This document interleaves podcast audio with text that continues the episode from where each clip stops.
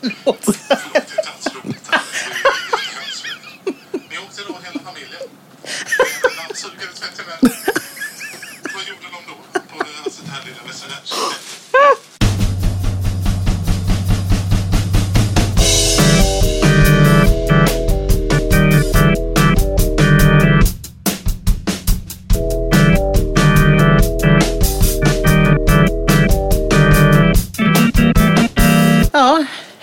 Annika. Hej du.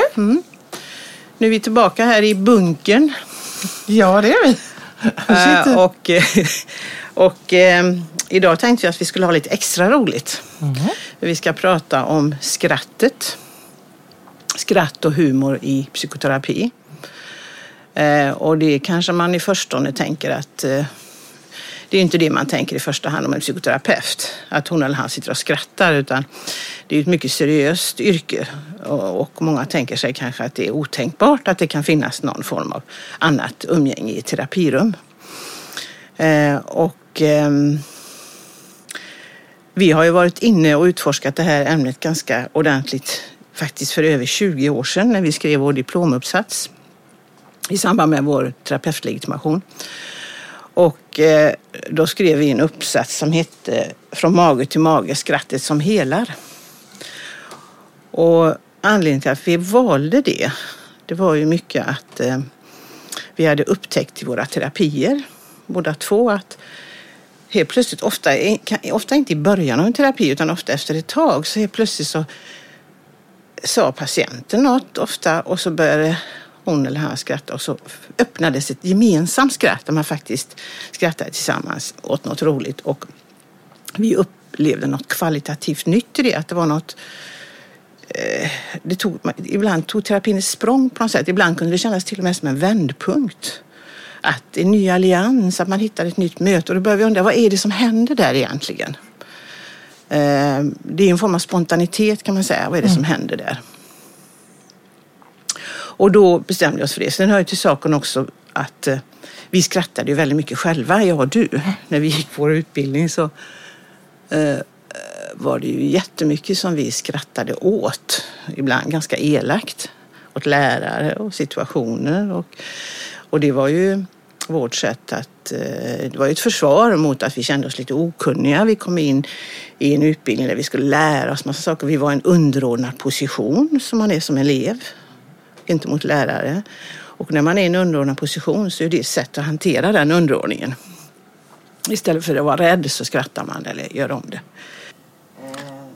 Och när vi skrattade ihop där så var det ju också ett sätt att som du och jag lärde känna varandra. Och egentligen så går det ju lite som en röd tråd. Eller hur? Att, att, eh, att samtidigt som man tar det arbete vi gör på största allvar så måste man också ha eh, rum där man kan skratta tillsammans med sina kollegor. Och på något sätt har, har ju vi alltid gjort det. Så att vi valde det nu när jag ser tillbaka så, så många år efter är ganska naturligt. Ja, Ja. faktiskt. Ja. Och det som är intressant med skrattet också, det kommer vi komma in på, att det är ju jättesvårt att fånga vad det är egentligen. Eh, Men det är ju också väldigt dialektiskt. Skratt och gråt är två sidor av samma sak. Så att det är liksom är ju någonting som har väldigt mycket med smärta, precis som du säger, att göra också, självklart. Och när vi då skulle börja titta på skrattet och den här, vad är, vad är det för skratt? Vad är, det, vad är det som händer i rummet när vi skrattar med vår patient? Så började vi ju titta och läsa en hel del böcker och vi kommer ju nämna lite om en av de böckerna. Och det var ju en eh, rysk författare, Michel Bakhtin, som hade skrivit om eh, karnevalen. Och Rabelais Rabelais. och skrattets historia, tror jag Rabelais- heter. Ja, precis. Som eh, behandlar författaren Rabelais ju, som levde i Frankrike under renässansen. Som var den främste författaren kanske under, i Frankrike under renässansen. Som just skrev om också skratt och karneval som folkets uttryck mot makten. Och vad var det vi fann i den då som vi tyckte var så, som hade lite grann med vårt jobb att göra? Nej, jag tror det var vår handledare som började tipsa oss om det. Va? Och eh, vi började läsa den och jag kommer ihåg att vi båda tyckte det var så väldigt intressant just liksom kopplingen till karneval och skratt. För det du benämner att vi var studenter och vi skrattade åt våra lärare och har du sett den och har du sett den? Så som vi höll på. Va?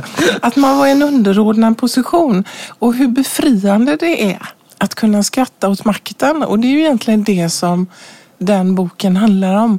Och faktiskt också karnevalen handlar om. Och jag tyckte att det var sån när vi läste om karnevalen och, och studerade det lite närmare under, på 1400-talet där man på något sätt hög blev låg och, och eh, man kunde inte skilja ut vem som var feodalherre eller vem som var bonde. Eller att det fanns något så enormt befriande i att kunna vända upp och ner på saker och att skratta åt makten. Ja, man var i nuet också. I karnevalen var det Ja. fanns ju egentligen ingen tid på något märkligt sätt. Nej. Utan man var helt i det spontana uttrycket. Ja. Och eh, det var väl antagligen, jag vet inte, det är svårt att veta, men det var väl den enda, det enda andningshålet man hade på den tiden egentligen. Med tanke på hur hårt livet var. Ja. Men, men kommer du ihåg också att vi, vi ehm, jag vet inte om det var i den boken, så, så, så beskrevs det ju en liten terrakottafigur. Mm. Kommer du ihåg det? Mm. Den här havande gumman. Både, med både liv och död i sig. Ja. Mm. Hur var det egentligen? Hur, var, hur såg hon ut? Ja, det kommer du nog ihåg bättre än jag. Nej, men var det inte det att hon, hon, hon var gammal? Ja, ja, var både gammal och havande samtidigt. så var det. precis. En gammal kvinna som skulle föda ett barn. Ja. Så Och det. hon skrattar. Ja, och hon skrattar. Ja. Så hon hade både liv och död. Ja. Och, eh, Död och födelse i sig. ja, det. precis. Och att det var på något sätt så vi närmade oss Mm. skrattet. Efter tre år gjorde vi det. Skrattade. Du tog din mammas kritiska öga och kastade det till fåglarna. Sen dansade vi, tyst, från mage till mage. Dikt av Annika Koster. Vad händer när man skrattar? Det är Ja. ganska intressant. Ja, det är faktiskt intressant. För att skrattet är ju förutom att det är ett spontant uttryck som inte går att planera så är det ett kroppsligt uttryck. Ja. Och man brukar ju säga det att, eh, att, att skratta riktigt, riktigt gott. Det är ju som en inre joggning. Alltså det Ja. händer ju jättemycket med kroppen då. Hjärtfrekvensen ökar och den ökar faktiskt snabbare än vid motion. Och skrattet reducerar också spänning och stress och även smärta. Ja, Alltså endorfinerna, endorfiner får man ju fler. Ja. Och immunförsvaret stärks har man ju konstaterat. Och hjärnan aktiveras, det tyckte jag var intressant. Att båda hjärnhalvorna aktiveras, de blir mer aktiva tillsammans så som jag förstod det. Ja, för det är ju någon om det eh, det var nog inte Rabelais, det var nog eh, någon annan filosof. Var det, eller var det han, Dario Fo, som säger att skratt, eh, skrattet förstärker intelligensen. Det är intressant. Ja. Eftersom man ibland kan Ja. tycka att folk som skrattar är lite infantila. Det, är precis, det kan vara precis tvärtom. Skärper hjärnan liksom. ja. Och sen också den här bilden, kommer du ihåg vi, hade, vi fastnade för den, just den här den gapskattande kroppen, eller hur? Det- När man riktigt, riktigt gapskattar, då kastar man ju ofta huvudet bakåt och man blottar strupen. Så på något sätt under ett riktigt gapskratt så fruktar ju inte människan attack. Nej, man känner ju sig helt fri. Ja. Orädd och Ja. fri. Så att det är någonting blottande i mig själv som människa när jag, när jag liksom förlorar mig i ett gapskratt. Men du, eh, ja, hur är det med det? Gapskattar vi ofta då? Gapskattar du ofta? Ja, jag skrattar ju ofta. Ja. Men eh, jag, jag, jag skrattar ju alltid högt. Och det är jag ganska ensam om ibland. Jag känner att det är inget, fast jag tänker inte på det för kanske efteråt var det bara jag som skrattade högt. Eh, men i terapirum är det klart, är det ju inte lika vanligt att man asflabbar. Nej. Utan där, eh, men när man känner att det går att skratta tillsammans med en patient så är det ju underbart. Men det blir ju mer det blir ofta inga gapflabbor, utan jo det kan vara lite ljud i det, men det är framförallt den här föreningen som är så god. När man känner att vi skrattar åt exakt samma sak. Kan inte du börja berätta? För jag menar, vi brukar ju alltid återvända till Freud. Ja, Det är ju ofta där vi börjar eftersom han, den eh, urfadern. gigant. Ja, urfadern. Eh, Freud skrev en bok som heter Vitsen och dess förhållande till det omedvetna tror jag. Eh, och där radar han ju upp då, eller man kan säga först att han lägger ju eh, tillerkänner ju humor och skämt en otroligt stor betydelse för att människan ska må bra.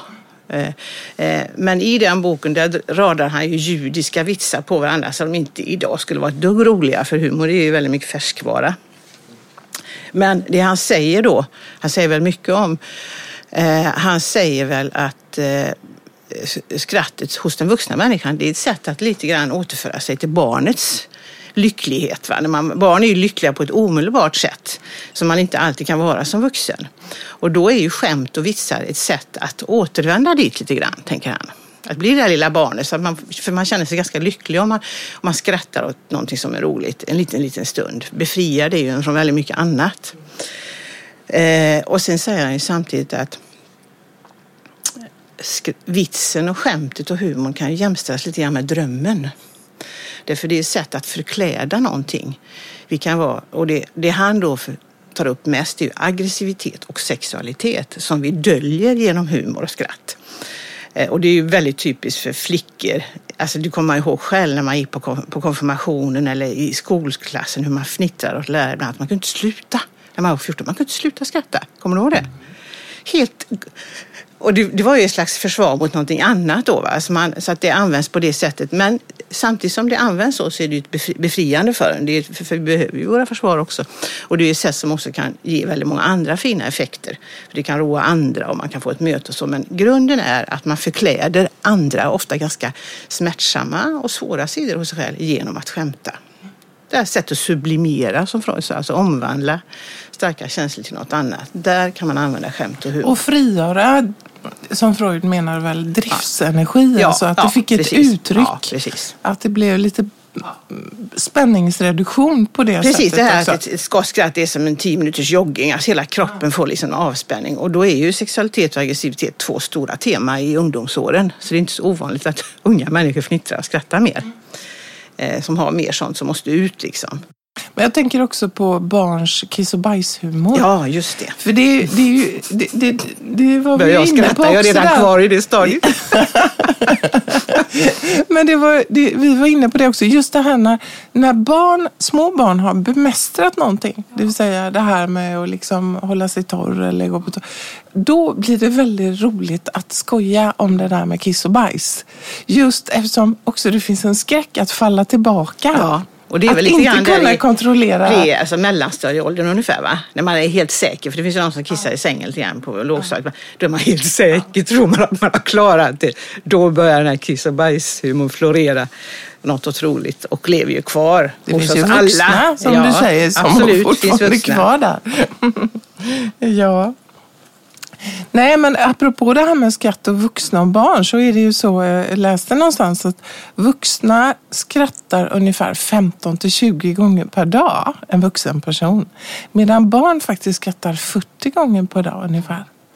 Så vi, man kan väl säga att skratten minskar med åren. Det betyder ju inte... Ja, vad betyder det egentligen? Varför, varför är det så? Ja, det är väl för att eh, kanske att man Ja, Varför är det så? Ja, Ja. Det skulle möjligen ha att yttervärlden pockar på mer och mer Ja. som gör att det spontana uttrycket inte, inte får plats. Va? Det, börjar, det börjar ju med att du kanske då eh, bildar familj. Då är det helt plötsligt en massa andra människor du ska ta hänsyn till. Så att eh, det är inte bara dig själv. Det är, det är ju dig själv. Mindre utrymme kanske för din egen...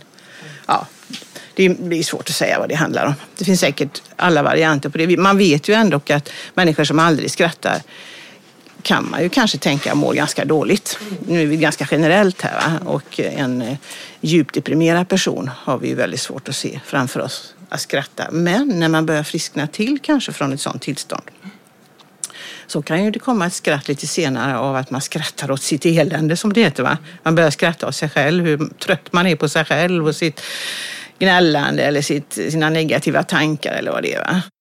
Det var för stora jultomtar på gardinerna, sa du. Sen var min man otrogen dessutom på Luciadagen, sa du.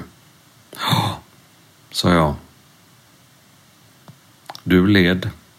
Jag led. Jag vill sluta, sa du. Ja, sa jag. Aldrig skrattade vi. Dikt av Annika Koster. Vad är skrattets ursprung, säger ju Freud. Det är ju leendet. Och det lilla spädbarnets första leende eller leendet efter att det har fått mat vid mammas bröst. Det ju mätta barnet. Mätta barnet, det nöjda barnet. Det första leendet är skrattets ursprung menar ju Freud. Eh, eh, ja, det är väl det han säger, att det, det är liksom så han tänker om det. Och, Och det- även det här att jag tänker någon annan som sa att, att eh, gråten, till, alltså när barnet gråter så tillkallar det ju föräldern. Men när det skrattar så försöker det hålla kvar föräldern. Det är ganska fint tycker jag. Mm, väldigt. Skratt Var och det gråt. Freud som skrev det? Jag tror inte det är Freud. Kan det vara, men jag har läst det någonstans.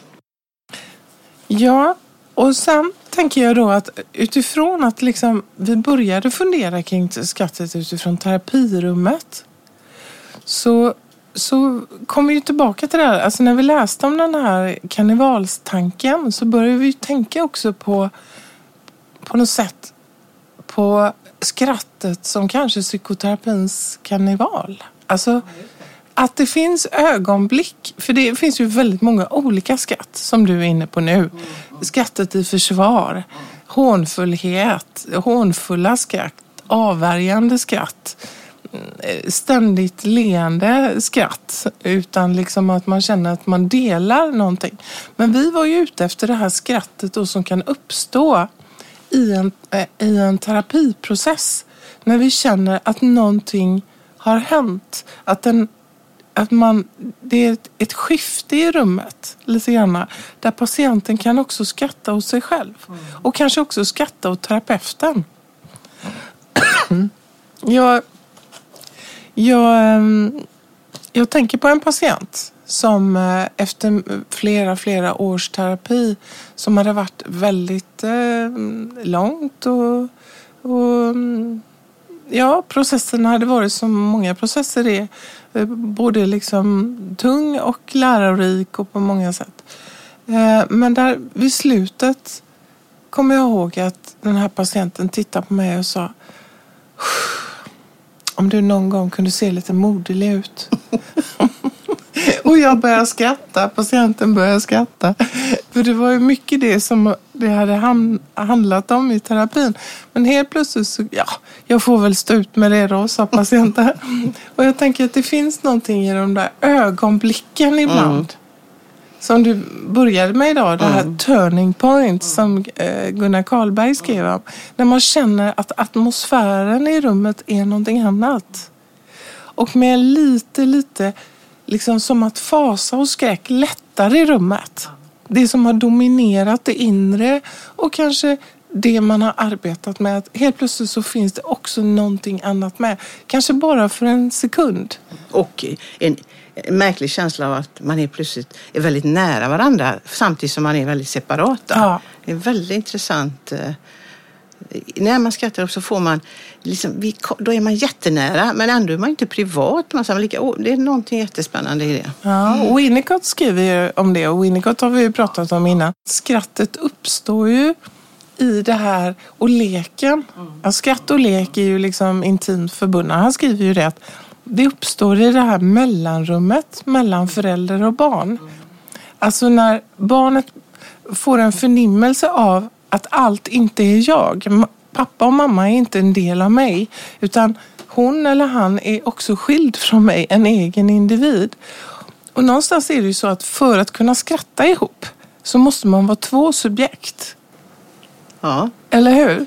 För att innan dess, när, och så kan det ju vara en terapeutisk process, när man upplever sig sammansmält eller symbiotisk så finns det liksom inget utrymme att dela någonting i egentligen. Egentligen kan man ju ibland säga att terapiprocessen är ju en process från det lilla spädbarnet och, och, och eh, närhet till föräldern och en resa till att flytta hemifrån. I den meningen att i början av en terapi så skrattar vi ju sällan.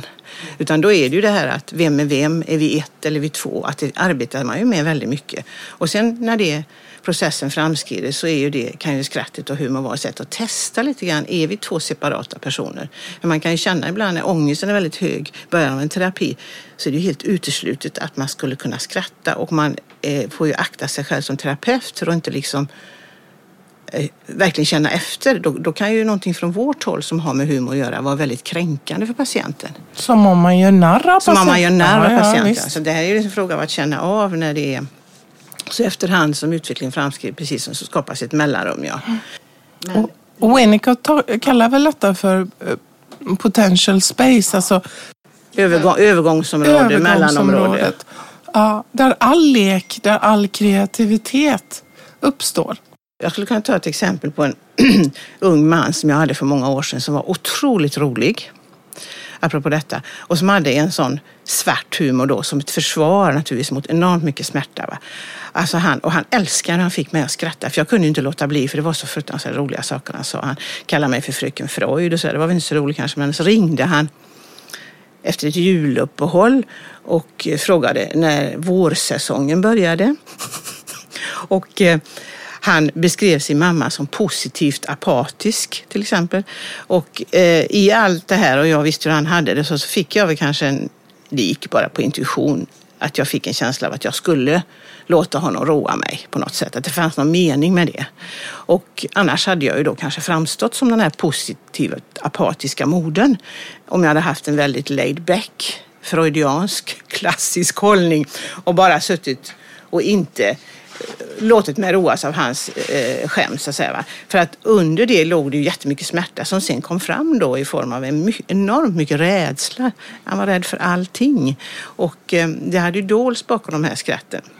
Men det är ju så att när fasa och skräck eller mer depressiva, det är ju det du är inne på, när det dominerar den inre scenen, då är det ju väldigt svårt att, att också skratta tillsammans i, i rummet. Det är ju inget, utan det bara är så. Man är ju där man är så att säga, i processen i terapin. Men det här var väl ett sätt att eh, beskriva att även den typ av humor som är lite mer sarkastiskt, ironiskt, raljerande har ju också ett väldigt stort värde för människor. Den är ju bättre än den djupa melankolin om, om du förstår vad jag menar. Det är ju bättre att, att uttrycka sig på det sättet för att det kommer ut någonting. Det är en form av projektion som ändå gör att det lättar lite en stund. Men det är ju inte där helandet finns. Det är ju inte det helande skrattet. Då skrattar man ju inte tillsammans utan då roar han ju mig och man, jag skrattar åt det han säger för att det är roligt. Men det är ju inget möte i den här andra meningen riktigt. Utan det är mer att man är en, en förälder som härbärgerar någonting eller hur vi ska. Det är svårt att prata om det här. Det är väldigt paradoxalt det här med Ja. skrattet. Det är ju väldigt mycket det. dualistiskt och Ja, väldigt ja. också. Men för att föra tillbaka till liksom, eh, också karnevalstanken. Alltså när fasa och skräck som jag var inne på förut dominerar den inre scenen då är, då är det svårt att skratta. Men då kan man ju tänka, apropå den här sarkasmen, att den kan komma också som ett försök att liksom göra narr av det inre hotfulla. Och det kan ju vara en inre kritisk förälders blick. Eh, alltså inre objekt som är väldigt hotfulla. Och att skratta åt dem är ju också ett sätt att upphäva dess makt lite grann. Och därför är det ju alltid en befri, inre befrielsekamp. Skrattet är ju ett led i det på något sätt. Mm. Och det är ju samma som att flyttar man då ut det så skrattar man ju i det är alltid mycket roligare när de som är underordnade skrattar åt de som är överordnade. Det är ju inte roligt tvärtom. Då blir det bara hemskt. Om en chef skrattar åt en anställd, men en anställd kan ju skratta åt en chef. Och det är det som är... Så att det är ju mycket när vi häcklar makten, när vi ger oss på de som har makt. Som vi an, humor det var ju så karnevalen använde väldigt mycket. Va? Det enda något man hade. har ju vi också, när vi sitter som terapeuter, den som kommer till oss söker ju oss för att få hjälp. Så i någon mån finns det ju ett beroende där. Och därigenom också en makt. Och att kunna då skratta åt sin terapeut eller eh, det, det är ju också en akt av befrielse. Ja, och man kan ju säga att när det uppstår så har ju separationen börjat och då är man ju kanske på väg. Och, och, och för att vi kan ju citera vad Winnicott säger som är väldigt fint. Att han menar ju då att leken hos barnet som är oerhört viktig för utvecklingen, det blir ju hos den vuxne leken i form av, ja, som du var inne på, kultur men också humor och skratt. Det är ju sätt att leka som vuxen.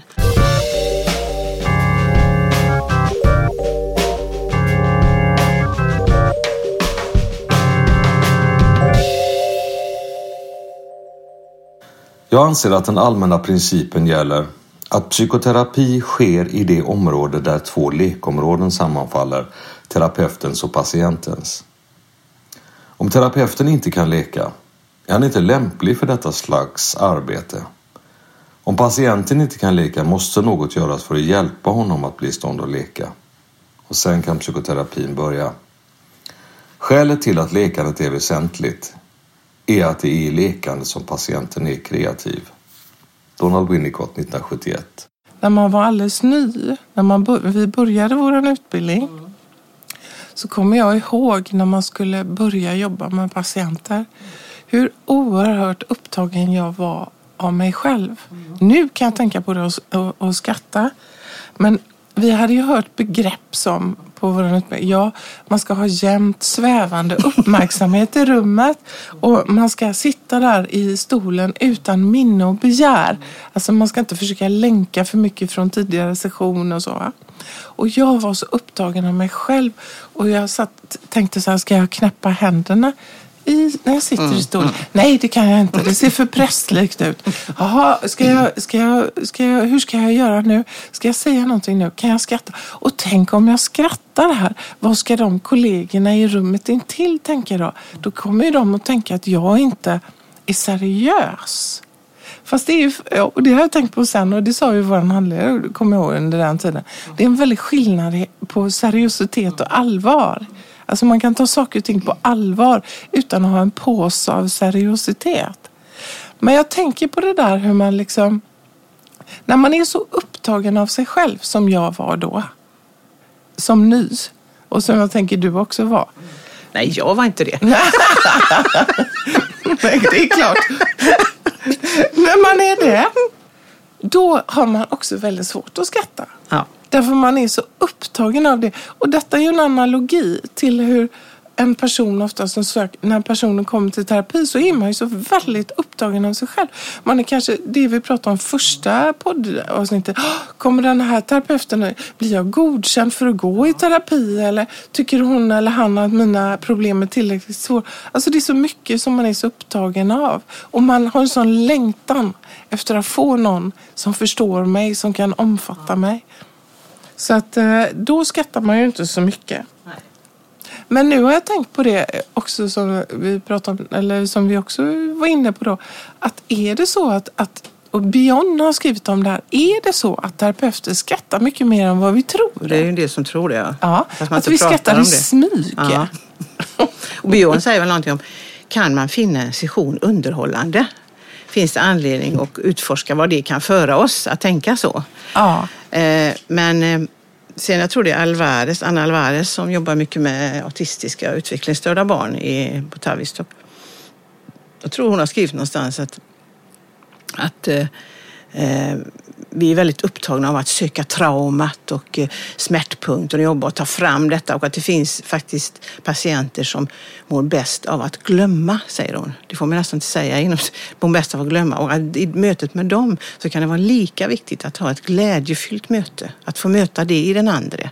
Att få att liksom ett ögonblick av, och då är skratt och humor någonting sånt som, man, som kan en, vara enormt läkande för sådana barn. Men vad menar du med glömma? Vad, vad innebär Hon glömma? menar att hon arbetade ju med en del barn som var så illa hanterade så att det fanns liksom ingen möjlighet enligt henne. Det är ju att att, att uh, verbalisera det eller, eller arbeta med det för det var så, och det var så fanns tidigt. ord. Det gick kanske inte att hitta några ord och det kanske inte var nödvändigt att man skulle göra det heller utan det var mer att vara i tillsammans med en uppmärksam själ, som Bion säger. Det var det som var läkande och i det fanns ju också då sådana situationer där man hade roligt ihop och man skrattade eller lekte och, och hur man nu gjorde. Jag tänker på eh, Winnicotts fantastiska Squiggle Game också. Eh, jag tror squiggle betyder krumelur eller något. Han, hade ju, han var ju en engelsk barnläkare som jobbade jättemycket med barn och föräldrar.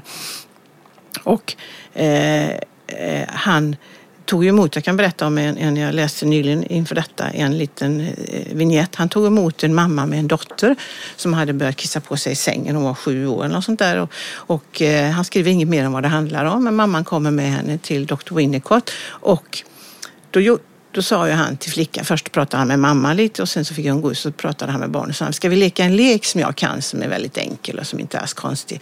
Och så tog han 20 papper eller något och så rev han om i två delar så att de hade jättemånga papper, 40 kanske. Och så började han rita på sitt med några ben, kanske en liten början till mage och så la han över till flickan så fick hon rita klart bilden.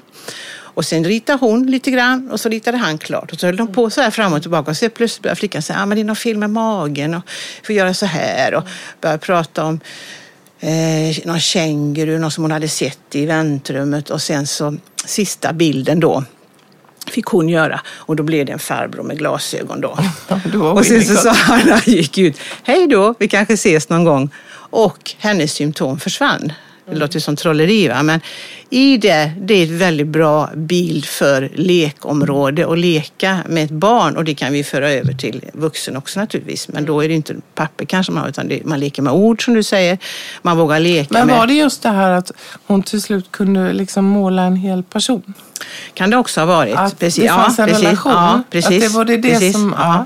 Men också det här att under tiden de gör det, det är då helandet sker. Mm. För det är ett helt spontant, fritt, det fanns inga krav på hur man skulle rita eller någonting. Det var bara liksom, hon fick göra precis som hon ville och han gjorde som han ville. Det var liksom, han visade på hur man kan leka. Mm. Ja. Men, men ja, precis. Och det, det är ju alldeles otroligt fantastiskt. Jag, jag, men, men jag tänker också då, är det så inom vårt skrov, det har ju vi pratat om, och som Björn också skriver där, att vi ibland står liksom som, som ståndaktiga tennsoldater på ett ben i liksom hatets strida bäckar. Det gör vi ju i och måste göra i terapin. Men att det också finns ögonblick och moment av skratt. Och att det inte är självklart så att vi ska gå förbi dem utan att de kanske innehåller något väldigt centralt som också visar på en övergång från ett mer låst fasa, av fasa inre, inre tillstånd eller inre objekt som är liksom låsta till ett lite mer rörligare. Och att det kanske också att patienten använder oss för att artikulera det. Alltså en känsla av glädje, en känsla av frihet inför makt. Det är kanske är så att kan man skratta hos sin terapeut i rummet så kan man också skratta åt en kritisk föräldrablick inuti mig. Föräldrarna blir mindre eller de inre objekten blir förminskade och man själv som terapeut i rummet blir förminskad. Och det vet jag en, en när jag gick i terapi. Nu kan jag bra, men, men jag kommer ihåg att när jag slutade min terapi så tyckte jag att terapeuten såg mycket mindre ut. Som om hon hade krympt. Och det kunde hon ju inte ha gjort. Ja, det kanske hon hade gjort, det vet jag inte. Men rent faktiskt, men att hon var mindre. Men du, jag tänker att eh, absolut att, att det finns en sorg och skratt ihop också. Eller skratt och gråt. Alltså ena stunden gråt, andra stunden skratt. Att det, att det hänger ihop på något sätt. Och det kan man ju se i sessioner när man träffar patienter. Att det kan finnas en rörelse där. Mm. Ena gången så så är det väldigt mycket skratt och, kring någonting och, det, och sen nästa gång så är det gråt. Och sen kan det vara någonting annat igen. Så att det här hänger ihop. Det är en dialektik mellan skratt och gråt och det är också så att det är två egenskaper som faktiskt bara människan har. Det finns ju inga djur som har det. Det är två så att säga, funktioner vi har fått som naturligtvis är till för att användas. Så den som inte kan gråta mår ju heller inte bra. Alltså gråt och skratt är ju viktiga uttryck för människan hela livet tror jag. Om man ska känna sig någorlunda välmående. Mm. Att, eh, Ja, att det, det banar vägen för sorg också. Ja, ja, ja precis. och det har vi ju sagt tidigare att sorgen är ju faktiskt en destination i psykoterapi. Ja. För när jag kan sörja över hur saker och ting har varit och vem jag själv är också så, kan, så finns det och motsatsen då att sorg, alltså depression är ju som man säger sorg i återvändsgränd. då har ju sorgen frusit och det är ju väldigt humorlöst och det är inte mycket man kan skratta åt där så att säga. Va? Så därför hänger det här ihop. När sorgarbetet kommer igång så kommer också skratten och humorn in. Att man kan skratta åt sig själv, man kan skratta åt, ja, det öppnar upp någonting. En människas karaktär är det drag som utlämnar henne mest med hull och hår. En del karaktärer kan vara svåra att komma underfund med. Men Om personen råkar skratta till helt öppenhjärtigt visar sig hela karaktären med en som en öppen hand. Fjodor Dostojevskij 1887 Men du, nu måste vi gå in på någonting som vi också har, är viktigt. Och det är ju samhället. Alltså kultur, alltså... För vi började ju med karnevalen. Vi pratade om terapirummet. Att skattet i ett terapirum kan, vara, kan markera en övergång från en mer låst inre eh, låsta inre objekt till en rörligare som banar väg för sorg och, och skatt. Men det finns också en eh, samhällelig aspekt av det här. Och Dario Fo, Nobelpristagare 1990 ja, 95 eller 97, jag kommer inte ihåg riktigt. Men han, eh, han sa ju det att skattets teater är civilisationens teater. Det vill säga den kultur som inte får lov att gyckla och häckla. Alltså kulturen i ett samhälle, teater, konst, film. Om det är så att man från politiskt håll går in och försöker styra upp kulturen så försvinner folkets, precis som under karnevalen, folkets möjlighet att gyckla makten. Och att det här har en väldigt viktig betydelse att lätta på trycket också. Och att folk som inte kan skratta är ett farligt folk. Ja. Han skrev, var det han som sa det ja, också? det tror jag det är få som säger det. Ett folk som inte kan skratta ett farligt folk. Och om nazisterna hade haft sinne för humor så hade vi kanske inte haft det tredje rika. Nej. Nej. Och så är det ju också med alla ledare, tänker jag, chefer i organisationer. Vi läste någonstans att den som inte liksom kan, ledare som inte kan låta sig drivas med, är inte heller ämnad för sitt arbete. Det är lite samma som med terapeuten här. Den terapeut som inte kan leka inte lämplig för den typen Nej, det är av samma. arbete. Den chef som inte kan leka är inte lämplig för den typen av arbete. Nej. Skulle man kunna säga. Och nu kommer man ju osökt att tänka på en president när de Vilken då? Men Saturday Night Live när Alec Baldwin gjorde en, en satir och som svarade direkt liksom kränkt på Twitter. Och vi har ju sett det lite här i vårt land också. Apropå när, hur, hur klarar man som partiledare till exempel att bli driven med, göra satir över. Tar man det personligt blir man kränkt. Och det är ju så centralt för en ledare att kunna se sig själv utifrån och kunna låta sig skrattas åt. Och om man inte som ledare, tänker jag, kan eh, se det som att det är de underordnades sätt att häckla makten, för jag har så mycket makt, då, då upplever man ju inte att man har så mycket makt. Och det är ju ganska obehagligt om en väldigt, makt, en väldigt mäktig person inte förstår vilken makt han eller hon har. Då är det ju obehagligt, därför att om man förstår det som, eh, som jag vet hon eh, Marie-Louise eh, Ekman sa en gång, som hade mycket, någon frågade varför vill, vill du vara chef för att du vill ha makt? Då svarade hon, hon har ju varit chef för ja, Dramaten och olika ställen, att eh, makt, det är ju, beror ju på hur man definierar det. Det är ju ett sätt att göra, kunna göra jättemycket förändringar, göra väldigt mycket bra. Det innebär ju inte att man sätter sig på folk automatiskt, men det var, ingick ju i den frågan. Har du makt så gör du något dåligt. Och vad händer då om, man, om, om det inte är så att konsten är fri eller kulturen är fri i ett samhälle? Ja, risken är ju faktiskt att den aggression som då inte kommer till uttryck i, eh, liksom humor, satir, ståuppare, teater, film och så vidare. Va? Som kan gyckla makten. Om inte den kommer till uttryck så kan det faktiskt visa sig ett ökat våld i samhället. För någonstans måste ju den där aggressionen ta vägen, eller hur? Mm.